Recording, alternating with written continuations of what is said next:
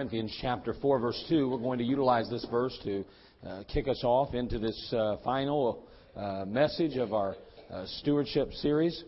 Again, we've discussed a number of topics uh, throughout the last uh, three weeks, and we talked about being stewards of the faith and stewards of God's finances, stewards of the family, and now we want to talk about being stewards of our future. Stewards of our future. Basically, we want to discuss time today and being a good steward of it. So let's go ahead, beginning in 1 Corinthians chapter 4, verse 2. We read this uh, statement concerning stewards. The Bible simply says, Moreover, it is required in stewards that a man be found faithful. Moreover, it is required in stewards that a man be found faithful. Throughout the course of our study, we've understood and have learned that a steward is one that does not possess anything of his own. He owns nothing. He or she owns nothing at all except what they are and what they do is simply, simply manage the possessions, manage the substance of their king or of that person in which has uh, that person who has extended that stewardship to them. So what we find here and and uh, uh, uh stewardship is that people are given something and they're to be responsible for it.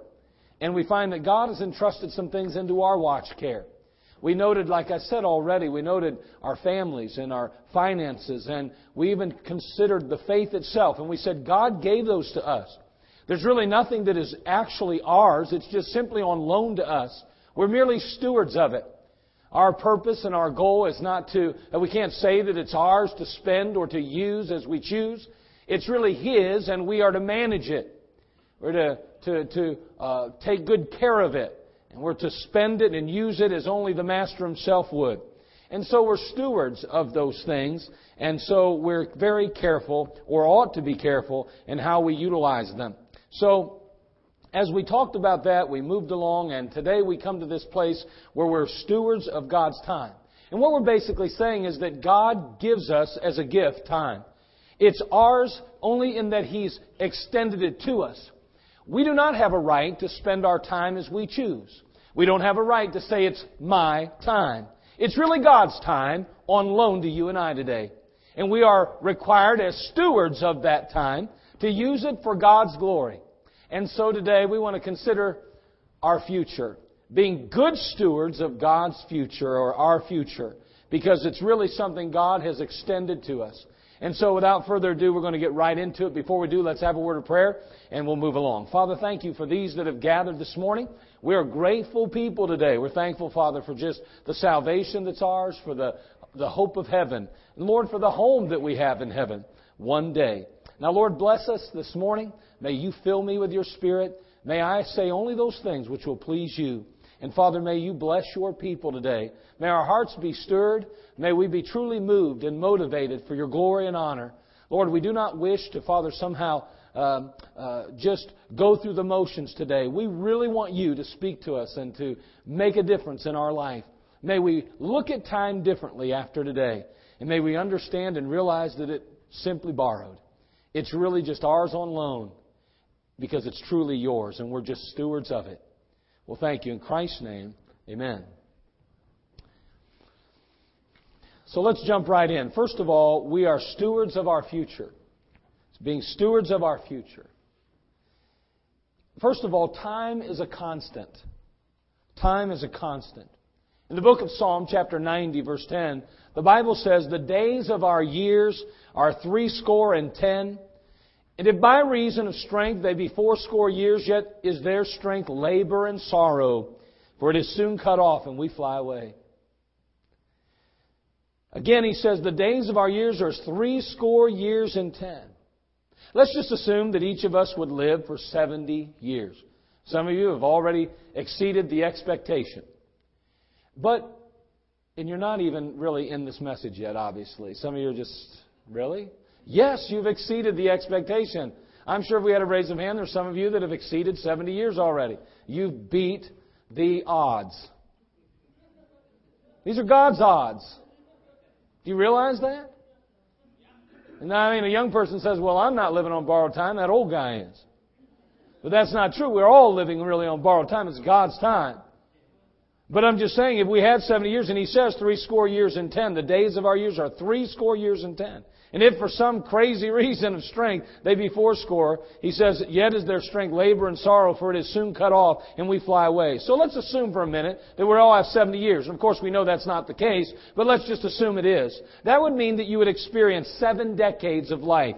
You'd have 70 years, 840 months, 3,640 weeks, 25,550 days. You'd have 613,200 hours and 36,792,000 minutes. That's what you have to live. If you're 30 years old, however, today, 30 years old, at least 30, and let's say you had 40 years left, you'd only have 480 months, 200, uh, 2,080 weeks, 14,600 days, and 350,400 hours. But every time you jump here a little bit, it seems like we're losing time much quicker. When you turn to 40, you only have 30 years left, that's 360 months. I mean, there are people that have house loans that are that long.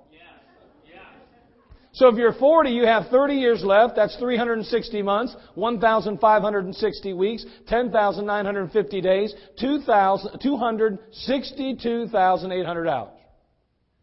If you're 50 today, you only have 20 years left. 240 months of life. 1,040 weeks, 7,300 days, 175,200 hours. Now, before we go any further, let's not forget that we're not guaranteed tomorrow. I mean, that means that no, no matter what your age is, you may be taking your last breath as we speak. And I know sometimes we get the idea that I have plenty of time, and I'm in good health, and I'm strong. I recently watched a documentary on a young man that was a basketball player, and he was going to be the number one pick in the draft. And he died right on the court after making a tremendous slam dunk. I mean, his whole life was ahead of him. It seemed that he had nothing but prospect. That final dunk, a few wobbly steps, into the hardwood he went, and then either to heaven or hell.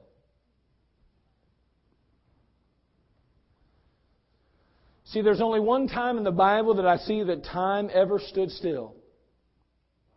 It's in the book of Joshua, chapter 10. We read, And the sun stood still, and the moon stayed until the people had avenged themselves upon their enemies. Is not this written in the book of Jasher? So the sun stood still in the midst of heaven and hasted not to go down about a whole day? And there was no day like that before it or after it that the Lord hearkened unto the voice of a man, for the Lord fought for Israel. A great battle was taking place, and in order for the people of God to have the victory that God intended, He literally held things up. He allowed for the sun to shine, and a great victory was wrought that day, but it never happened again. See, you can't hope that time will stand still for you, or even be extended by even a millisecond. As a matter of fact, if you feel like there isn't enough time in the day now, during the tribulation, if you happen to be here, I want you to know the days will be shortened. He says in Matthew 24, 22, and except those days should be shortened, there should no flesh be saved. But for the elect's sake, those days shall be shortened. Be a group of Israelites running around preaching the gospel, the gospel of of, of the return of Christ, and they're going to, the days will actually be shortened. Otherwise, they wouldn't be able to endure it even. It'd be so horrible in those days. But for our day, our time, where we are today, there's no slowing down or speeding up or extension of time at all. It is constant. And it never changes in this life. If you had a bank account that credited your account each morning with $86,000, I like that. That 86,000 carried over no balance from day to day. It allowed you to keep no cash in your account. And every evening it canceled whatever part of the amount you failed to use during the day. What would you do? I don't know about you. I'd draw out every single cent every day. And I'd use it to my advantage. If I was getting that kind of money, I think I might even have an Armani suit on. Mean, what's the difference? 86,000 tomorrow morning. I'd have a new car. I'd be giving things away. People would love me. I mean, you already do, of course.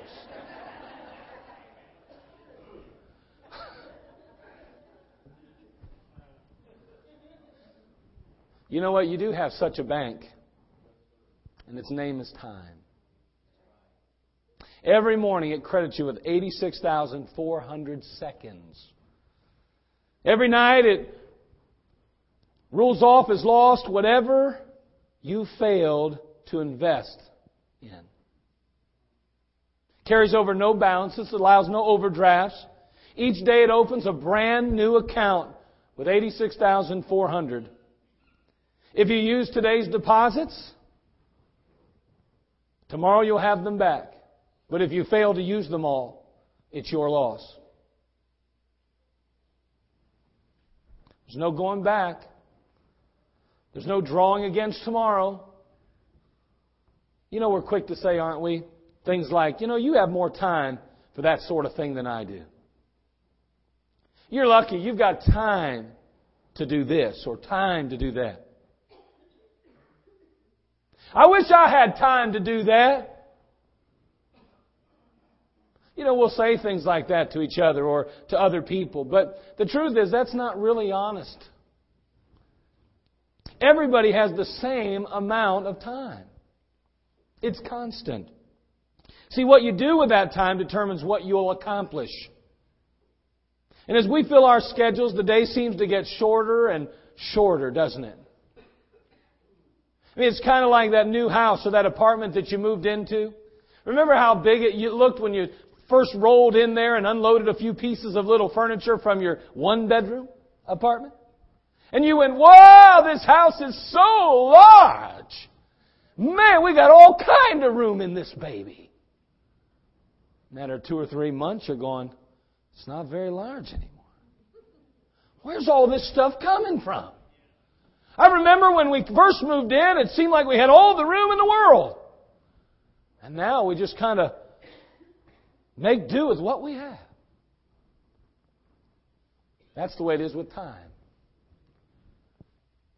Boy, you start filling up that schedule, it seems like the day gets shorter and shorter and shorter. I don't have time to turn around. Well, you have the same amount of time as your neighbor, same amount of time as your friend, same amount of time as your family member, your loved one, same amount of time as your preacher, your boss, your president.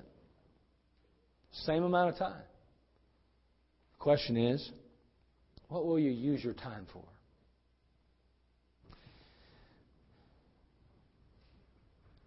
Every day there's 24 hours. Every day 1440 minutes. Every day 86,400 seconds. That's a constant. What will you do with that 1440 minutes each day? Now don't forget that you'll likely sleep between six and eight hours, so that only leaves you about a thousand minutes each day. See, time waits for no one. It's a constant. Talking about being stewards of our time. Everybody in the room has the exact same amount of time, so there's no excuses.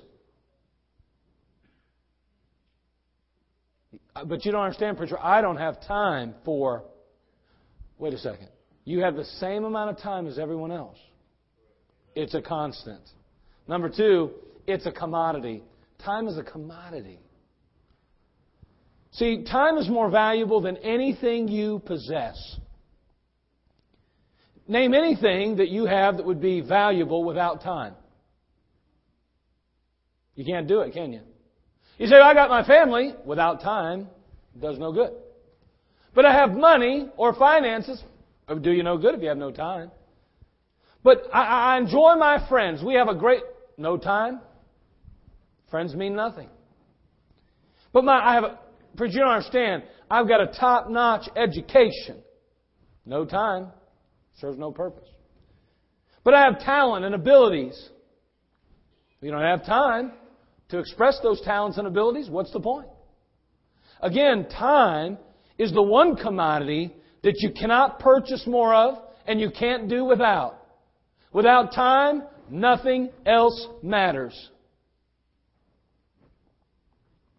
You can purchase food, clothes, friends. Yes, friends. They're not the best of friends, but they'll hang out with you. You can purchase items of all sorts, but you cannot purchase time. There's no time broker. It is a commodity and it's constant. We all have the same amount. And it is also a gift from God. Every day that you live is a gift that God gives you. And what you do with that time for God is a gift to Him if it's used for Him. Every waking moment today is precious and to be cherished. I tell you what, life's too short to be miserable all the time. It's just downright too short. I mean, it's just too short to fight with my wife constantly, to bang heads with my kids, to argue with the boss. It's just too short to have pet peeves that cause me to dislike people or not like this person or that one or to spend time gossiping or running people down. I ain't got time like that. I don't have time to waste. It's a commodity. It's the most valued commodity I possess. More valuable than my wife is my time. Because without time, I have no value for her. She does me no good if I can't spend time with her. More valuable than my children is time. More valuable than this church is time. And honestly, if I had no time, God would do me no good. But I have eternity because I'm saved. And by the way, if you're not saved, God will do you no good one day. Because all you'll have is time, but no God.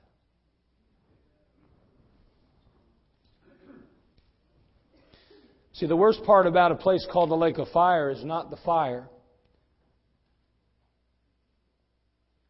It's the absence of God. There'll be no love there, no consideration.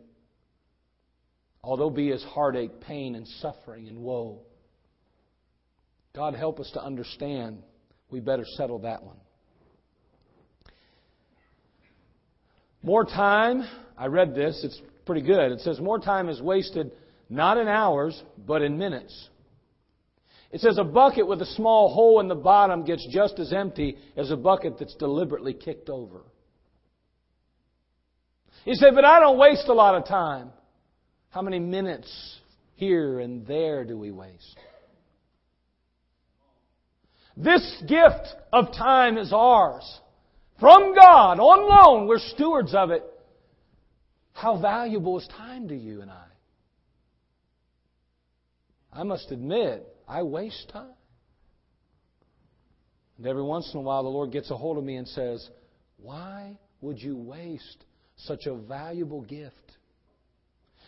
More impressive, or should I say more important, is that gift of time than that voice I've given you, than those abilities I've given you, than that health I've given you.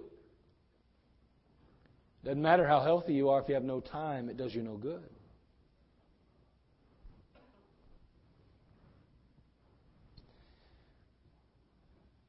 He says over in the book of Psalm, chapter 90, verse 9 For all our days are passed away in thy wrath. We spend our years as a tale that is told. He says, Your life's like a story, a book. Chapter 90, verse 12, he goes on to say, So teach us to number our days that we may apply our hearts unto wisdom. Boy, to number our days. You know, when I was going through all those numbers earlier, some of you were probably like, all right, we get the point. We got it. You don't need to keep stating all them numbers. Well, we ought to number our days, the Bible says. Every day we need to wake up and think that's one less day that I get to spend on earth influencing others for Christ, making a difference for eternity.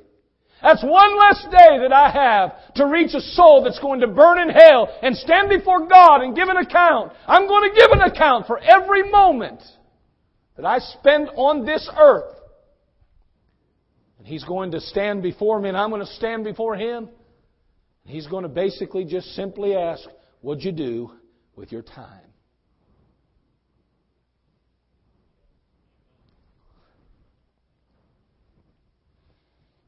In a lifetime, the average American will spend six months sitting at stoplights. That neat?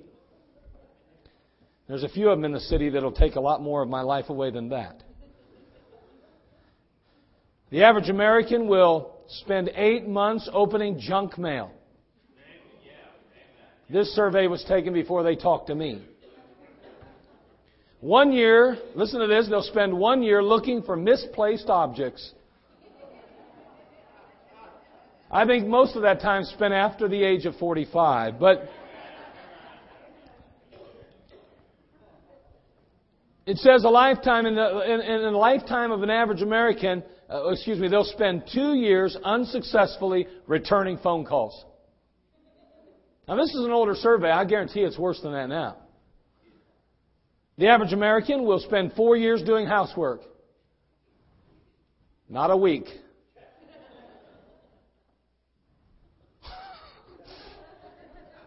I got over on that one. You guys are really envious right now, aren't you? And some of you women are really angry. But anyway, moving on. Love me anyway.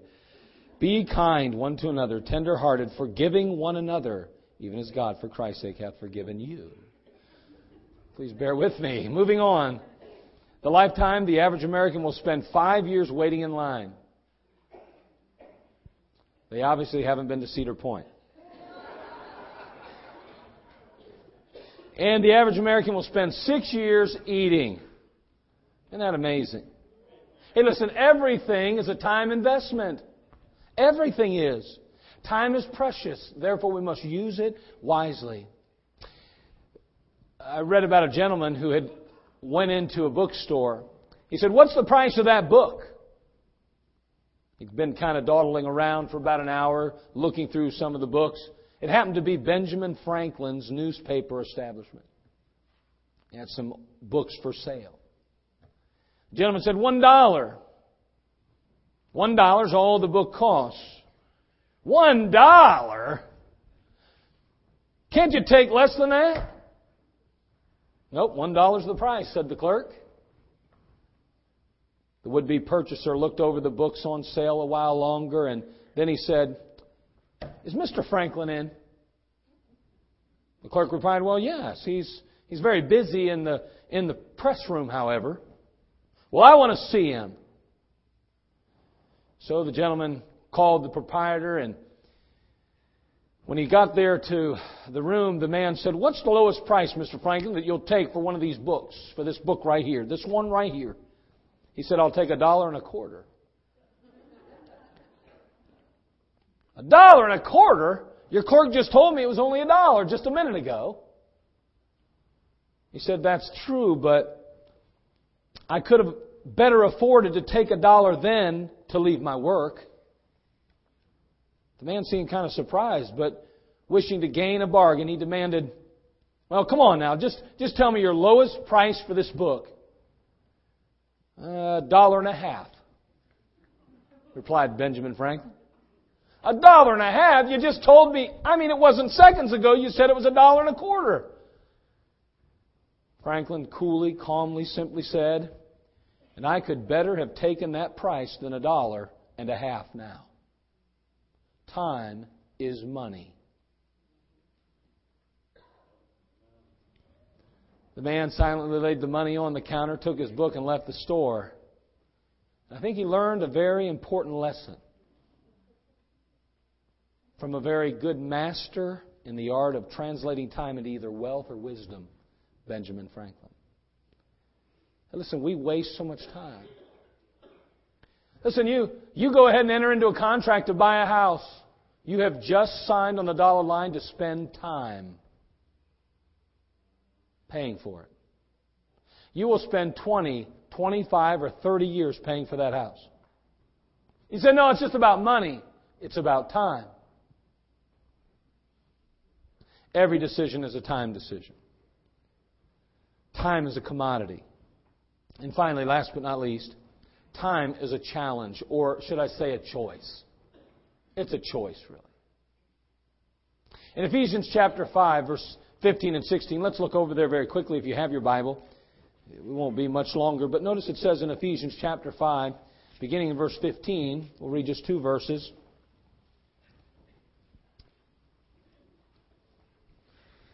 We're admonished by the apostle to walk circumspectly. Notice what he says here.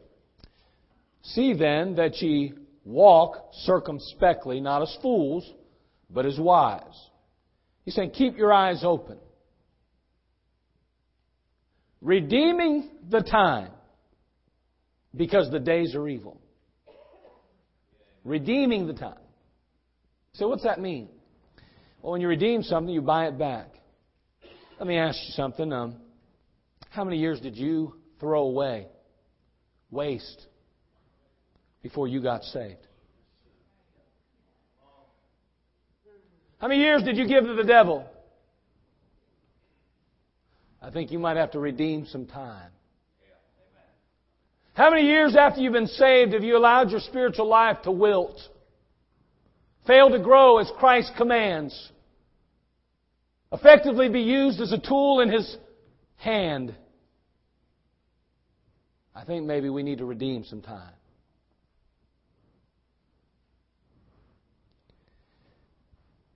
We can't purchase anymore.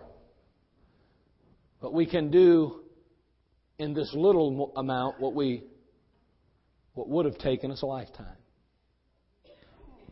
See, I'm confident, I believe in this. I believe that God deserves everything I have. See, I don't have anything without Him. My health is a direct result of God's grace. Every breath I take is the grace of God. Every good thing in my life is the grace of God. To take what is perceived as mine is nothing less than pure selfishness after what God has done for me. To tell God that I'm going to use my health, my wealth, my talents, my abilities for my glory, for my purposes, for my dreams, for my goals, is nothing less than pure ungratitude. We live in such an ungrateful culture and society, don't we? We look at those teenagers and young people and we say, they're so ungrateful. Don't they know I put a roof over their head, clothes on their back, and food in their belly? That ungrateful little woman, little girl, little boy, I can't stand that ungratefulness. You ought to have an attitude of gratitude, young man, young lady. You ought to be grateful and thankful for what you have them at your disposal and quit whining to me about that little room. You're lucky you have a room at all. We say things like that. Well, then maybe sometimes we don't. We just think them because we don't have the guts to say them. Sorry, I didn't mean to be so honest. But let me tell you something. Do you really think that the God of heaven deserves any less gratitude than we do? Do you think He's provided any less than we have to our children? Let's be honest, He's given us far more than we could ever give to our kids. How much sorer punishment do we deserve for being ungrateful than our kids do, even? A generation of ungrateful people. Sadly enough, they're learning it from someone. And unfortunately, at times, it may even seem as though it's the children of God they're learning it from. But let's get back to time. We only have 24 hours of it. It's a constant, it's a commodity. You know, the value of time is underlined in emphasis by corporate America. Scores of books, CDs, tapes, videos, websites are even devoted to that most important topic. Time management is a skill that corporations have spent billions of dollars instructing their employees and executives in. Optimal output is the goal that businesses seek and they strive for continually. According to a new survey by American Online and Salary.com, the average worker admits to wasting about two hours 2.9 2.09 so 2.1 hours 2.1 hours per 8 hour workday. Can you imagine that? 2 hours? That's quarter 25% of their time. They waste 2 hours per 8 hour workday and that doesn't include obviously their lunch breaks scheduled break times things like that 2 hours a day wasted the poll indicates that employees are wasting about twice as much time as their employers expected Salary.com calculated that employers spend $759 billion a year on salaries for which real work was expected but not actually performed. That sounds like a bailout number. One year, we could save 759 billion if we would all work instead of taking a break. What were the top three time wasters in the workplace? Well, let me tell, tell you. Number one, surfing the internet. Personal use, of course. Personal use, surfing the internet. 44.7%, they claim. The, the next top one was socializing with coworkers at 23.4%. And then conducting personal business at 6.8. So the top two almost encompass three quarters, almost, two, two, two, two thirds, three quarters, surfing the internet, socializing with coworkers. So, see, how we spend time is a choice. But remember, no matter how regretful you are about time wasted or time spent, there's no getting it back. You can make a bad investment, you'll recover. You can make a hasty purchase and you can rebound. But waste time, you'll never get it back. How are you going to use your time? Will you spend it on temporal things or eternal things? Will you invest it in the future or only in the immediate?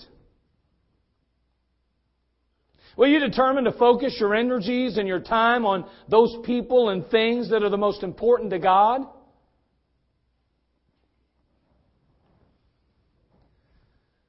It's your choice, isn't it? It's God's gift to you. It's called time.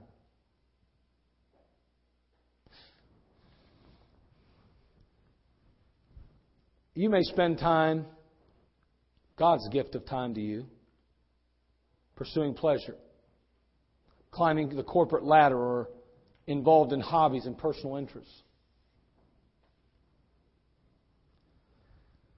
You may spend God's gift of time by earning money or traveling or maybe acquiring comforts.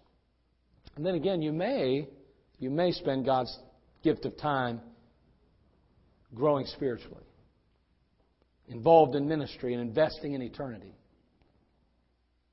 You, you, may spend it by sharing your faith with family, your friends, and others, attending church and training your children in the faith. You may spend God's gift of time by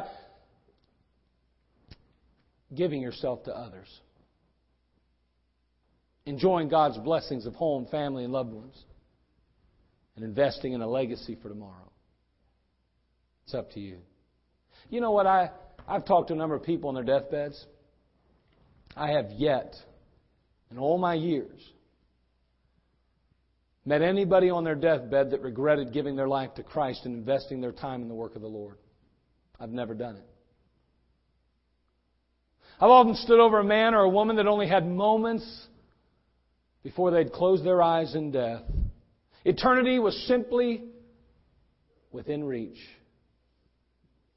And I would look into their eyes and I would say, It's for this moment we spend our days and years serving the Lord. Is it all worth it now? I've never had one say, You know what, preacher? I just wish that I'd have drank one more beer. I just wish I'd used one more cuss word.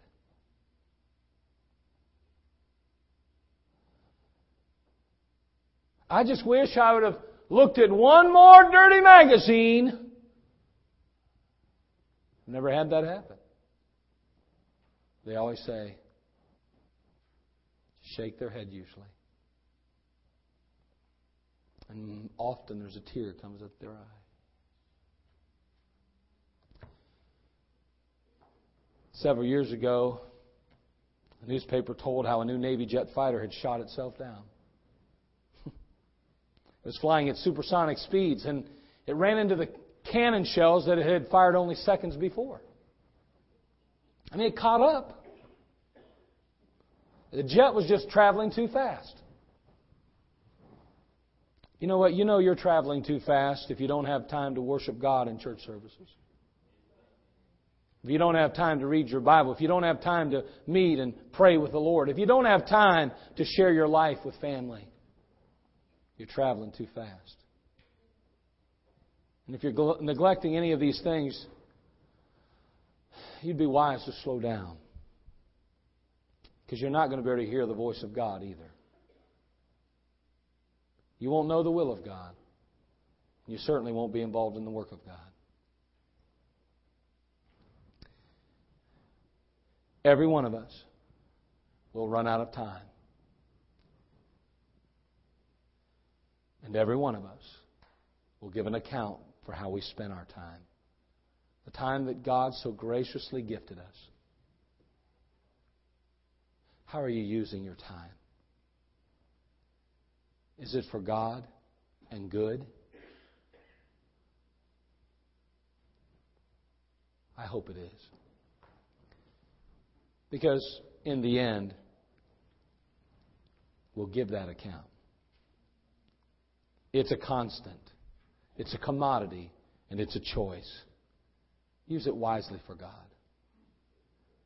Whatever time you have. As we close, do you realize that time's going to cease one day? In Revelation 22 5, he says this There shall be no night there. And they need no candle, neither light of the sun, for the Lord God giveth them light, and they shall reign forever and ever. Well, I'll tell you what, heaven's going to be a great place. No night. You know, what, you know why there's no night? Because there's no end of day. Time ceases.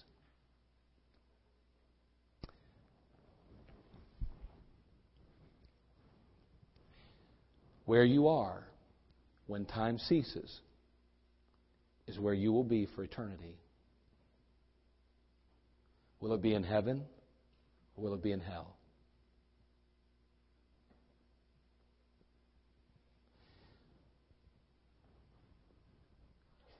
Today is the day of salvation. Now is the accepted time. You may not have tomorrow.